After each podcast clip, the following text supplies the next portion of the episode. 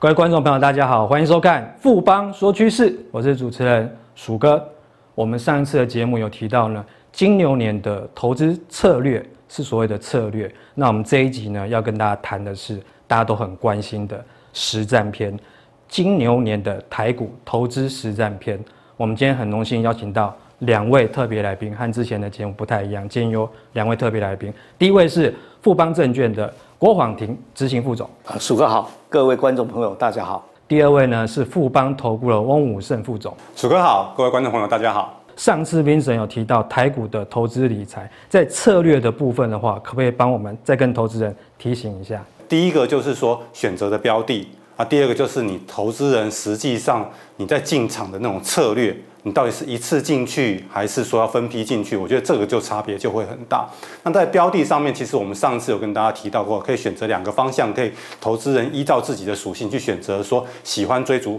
高科技成长股的这样子的一个标的。那另外一个话就是说选择比较稳健的一个价值型的这样子的标的。这个时候反而可以用分批承接的方式，强迫自己在每一个不同的时间点进场。那这个时候就不管未来的股价的一个变化时候，只要你看的。方向跟趋势是对的，那我觉得就可以享受到整个一个投资的一个成果。Mr. 这边提到分批进场这件事情啊。那这样子的策略啊，支付这边怎么看？分批进场？呃，我非常同意 Vincent 刚才所提到的分批进场的这个概念呢、啊，尤其是以分呃定期定额的一个方式啊。那么面对这个诡谲多变的一个市场，尤其是指数已经高达一万六千多点的一个位阶啊，那么透过这个呃定期定额的一个投资，纪律化的一个投资的模式啊，那以时间啊时间的呃复利的一个行为啊，来呃强化我们的投资的报酬。我想呃在明年。各各位投资的朋友，如果以定期定额的一个模式来操作的话，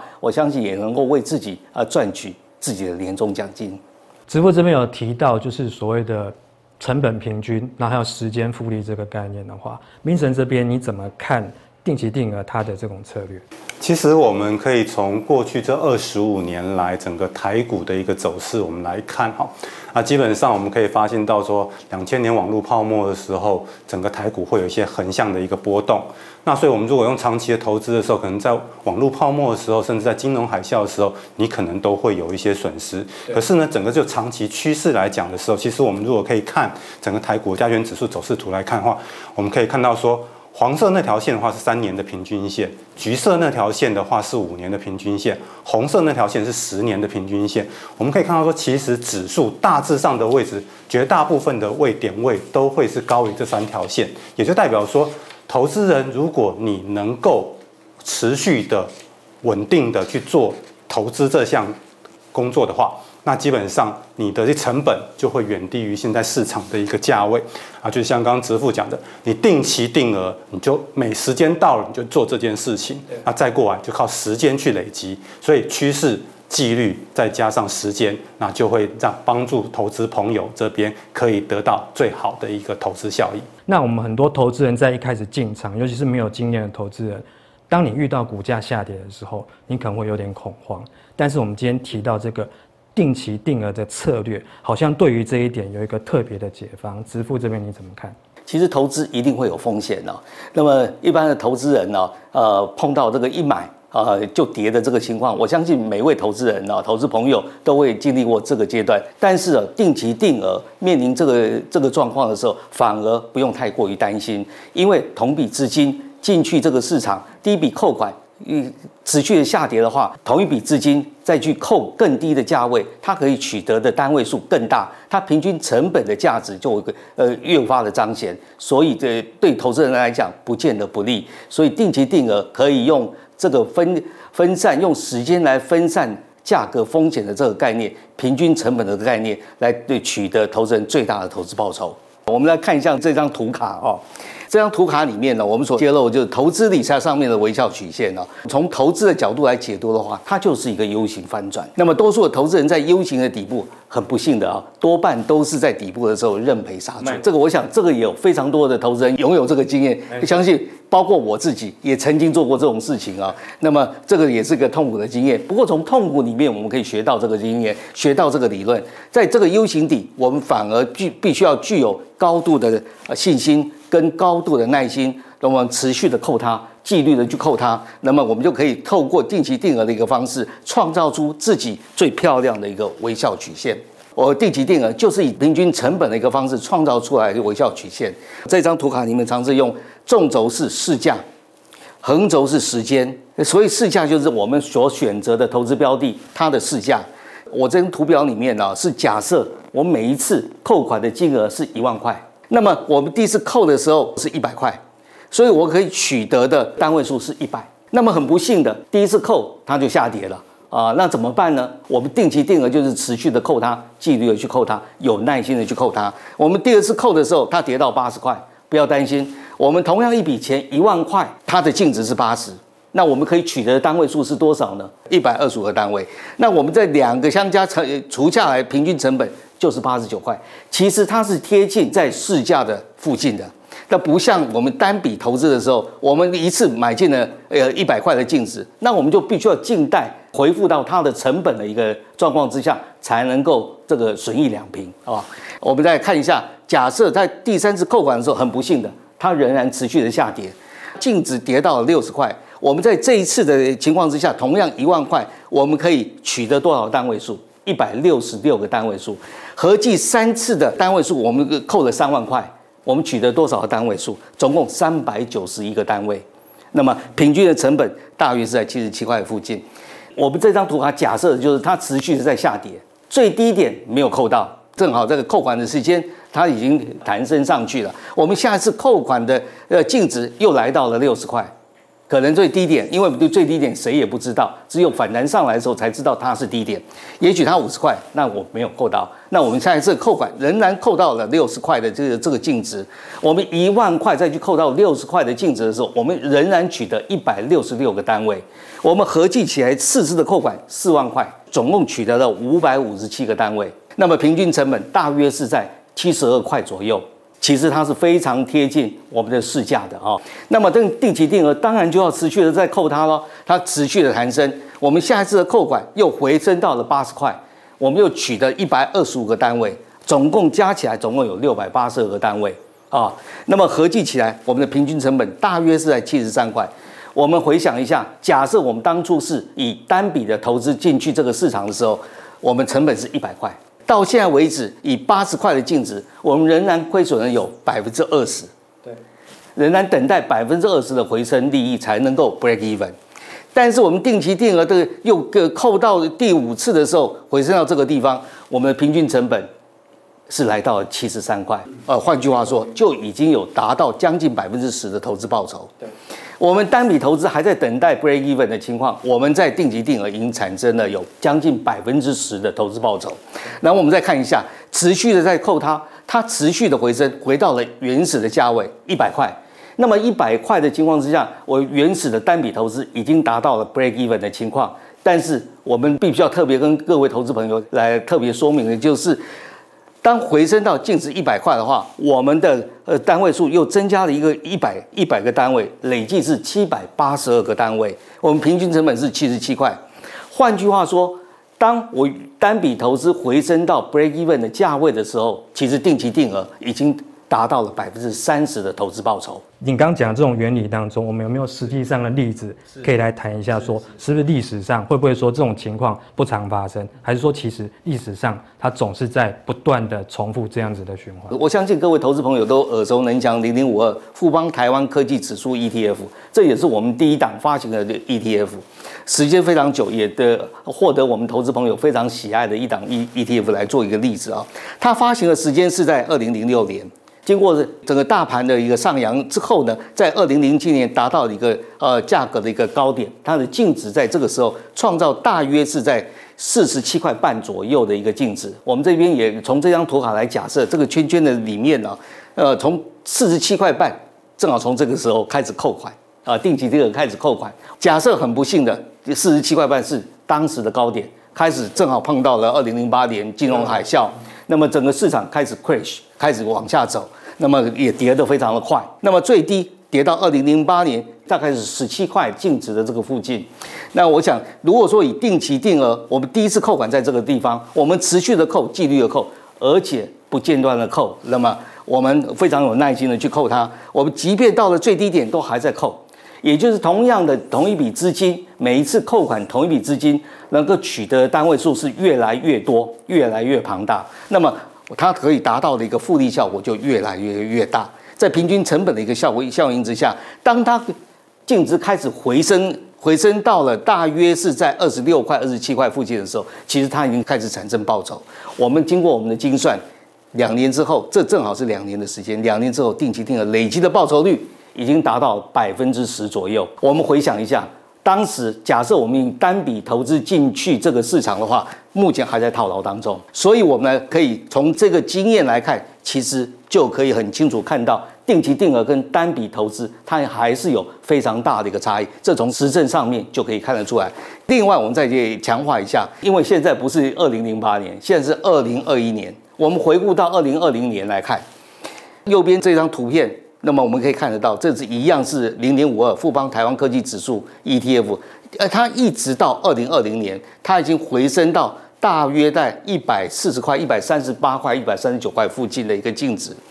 那么我们可以从这一边，如果说持续的扣，这是没有在停利也没有停扣的情况之下。那么我们持续的扣，不停的扣，而且非常有耐心的扣，总共扣的有十三年的时间哦。总共投入有一个月，假设一次啊，一个月扣一次的话，一个月一万块，总共投入有一百五十六万的金额。我们从这一边一直扣，扣到这这边，未实现损益达到多少？我跟各位投资朋友报告一下，达到两百八十五个 percent。两百八十五个 percent，那实际的金额是多少呢？原本的成本是累计上来，总共投入了一百五十六万，是陆续的投入。到这个时候，假设我获利了结的时候，我可以取回多少的资金？我跟大家啊报告一下，因为我记忆稍微试算一下，总共有四百四十五万，不可谓不多。我想这也提供给各位投资朋友来做一个参考，以实证实例，那么让投资朋友非常清楚的知道定期定额的魔力。绝对是难以忽视的。我是鼓励要停利，但是绝对不要停扣。停利的意思就是我们要适度的去卖出。当的当整个指数啊，当我们整个净值啊，我们来讲是价格、价格跟净值。当我们所选择的投资标的上涨到一个程度的时候呢，那么达到我们自己的投呃投资报酬的一个预期百分比的时候呢，适当的停利出场，这个会强化我们的投资信心。绝对可以强化我们的投资信心。当跌跌到如果说反转下来，跌到一定程度的时候，将我们原先已经呃的呃实现的这个这个的投资损益拿来加码进行扣款。那么，当我们在相对低档所扣的同笔扣扣款金额所取得的单位数是越大的，那我如果说我们在相对低档再加码进去的话，取得的单位数更大，平均成本的效果越显著。所以停利出场卖出。其实对于长长期的投资来讲是非常有利的，但是它必须根基在一个基础上面，也就是我们必须要有一个投资报酬的损益百分比，那非常重要。好比说我个人的话，我假设问我个人的话，我是以百分之三十作为我有投资报酬要实现获利的一个时间点。做定期定额，其实现在市场上的产品算是非常的多，不管是个股。或甚至是 ETF，那基金的话不用说，早就有这个机制，只是说现在整个风潮好像要转移到整个资本市场上，ETF 或是个股上面。那我们在选择产品的时候，支付这边有什么建议？对于一些初学者、初入市场的投资人，或者是非常保守的投资人呢，我倒是建议以 ETF，因为它贴近指数，它都是连接指数，那么它相对比较保守，股债型的。或者是股票型的都行啊，它是贴近指数的。另外，共同基金也是以平衡型的或者是债券型基金为主体，这些作为我们的选择标的啊，对我们投资朋友的投资信心会有比较大的一个注意。那我们进一步延伸支付的这个概念呢、这题要问一下斌成，就是我们在上一集的。整个策略篇有提到，不管是成长股或是价值股，它都有它的投资逻辑。那用在这个上面，我们在选择产品的时候，投资人该怎么看？我们刚前面有讲到对的趋势，比如说我们像前面提到成长股这些汽车电子、电动车，我们一直跟大家说是一个十年大趋势。既然是一个十年大趋势，你就让它扣，你根本就不需要理它，挑对好的个股就让它扣。啊，或者说半导体，半导体知道台湾这未来这几年。它基本上都是一个往上成长的一个趋势。再过来就是五 G 相关的，我们之前跟大家讲的，那基本上这几个个股呢，它的波动会比较大，股票的价格波动那么大，我可能就用价值型的个股。好，用价值型的个股，包含说传产的龙头股、金控股或电信股，这些都有稳定的现金流、跟报酬率、跟配息。那这些个股就值得说一些不希望有太大的股价波动的投资人他们来做。那当然，最后一个就是一般已经行之有年的，就是我们选择一个优质的基金，然后我们做定期定额的一个操作。所以基本上。不管你选择什么样的一个标的，那我想重点都在于说，第一个你要先看趋势啊，再来就是我们有纪律的去做执行啊，那最后就交给时间来帮我们累积财富。最后我们就是问一下植物说，我们在实际操作的时候，我投资人我要下单的话，那我应该要怎么做呢？我会建议投资人呢，就到富邦证券。到每个分公司里面呢，那么呃，如果在在就在你家的隔隔壁的话，就进入他的的这家分公司里面，临柜来办理开户，或者是更快速的进入我们的网站里面，呃，去进入我们的这个开户系统进行开户。开户完成了以后呢，同时在线上签署定期定额的契约。签署完毕以后，我们就进入我们的一点通的交易系统。一点通就是我们手机行动的行动载具，只要打开这个系统。点入定期定额的一个选项里面，一点它会跑出一些画面出来。但我们必须要麻烦我们的投资朋友先选择呃我们的投资标的，到底我们要选择是哪一档 ETF，或者是哪一档我们所精选出来的个股。选择了投资标的以后，我们再选择我们要扣款日，每个月的六号、十六号，或者是二十六号，或者是一个月扣三次、扣两次都可以啊。那么在选择我们要每一次要扣款的金额有多少？一千块不算少，一万块也不嫌多啊。那么就看投资人自己的能力而定。那么我们选择完毕以后，就完成了这个下单的一个程序。我们总结一下，整个采取定期定额，不管是策略或者它在执行上面的话，它的一些特性优势，他有什么样的心法？最后是再跟我们投资人分享一下。最重要的重点，也就是有高度的重叠，就是不停扣。一定不能够停扣，这定期定额就是去选择不能停扣，要有纪律的扣，要有耐心的去扣它，这是我们基础的一个概念。我们也帮那个所有的投资朋友先筛选过所有他在净值的表现上面、操作表现上面，呃，这个呃领先的呃这个其他呃所有的基金里面呢，前一百名、前二两百名的这些基金作为投资人的一个选择。其次，在 ETF 都是集中在我们富邦投信所发行的 ETF。那么最近，我我们在呃二月二十六号开始，呃，投资人可以选择扣款的第一次扣款的台湾的个股。啊，台湾股市的个股总共四十六、四十九档。那么这四十九档是怎么产生的？也是经由我们投顾啊所精选所产生的，包括它的经营规模、整个企业的规模，最重要还有它的流动性风险。也就是说，它整体的交易量。那么不不要陷入了一个流动性风险，我想就可以提醒呃提供给投资朋友最佳的一个选择跟投资的一个组合。经过今天的节目呢，相信各位观众朋友对于金牛年台股的投资实战的方式，主要就是其实我们这边讲的就是定期定额的心法跟概念，我相信大家都会有更清楚的认识了。我们也谢谢两位特别来宾，嗨，谢谢鼠哥，谢谢鼠哥，也预祝各位投资朋友投资顺利，投资成功。富邦说趋势，我是鼠哥，我们下次见，拜拜，拜拜。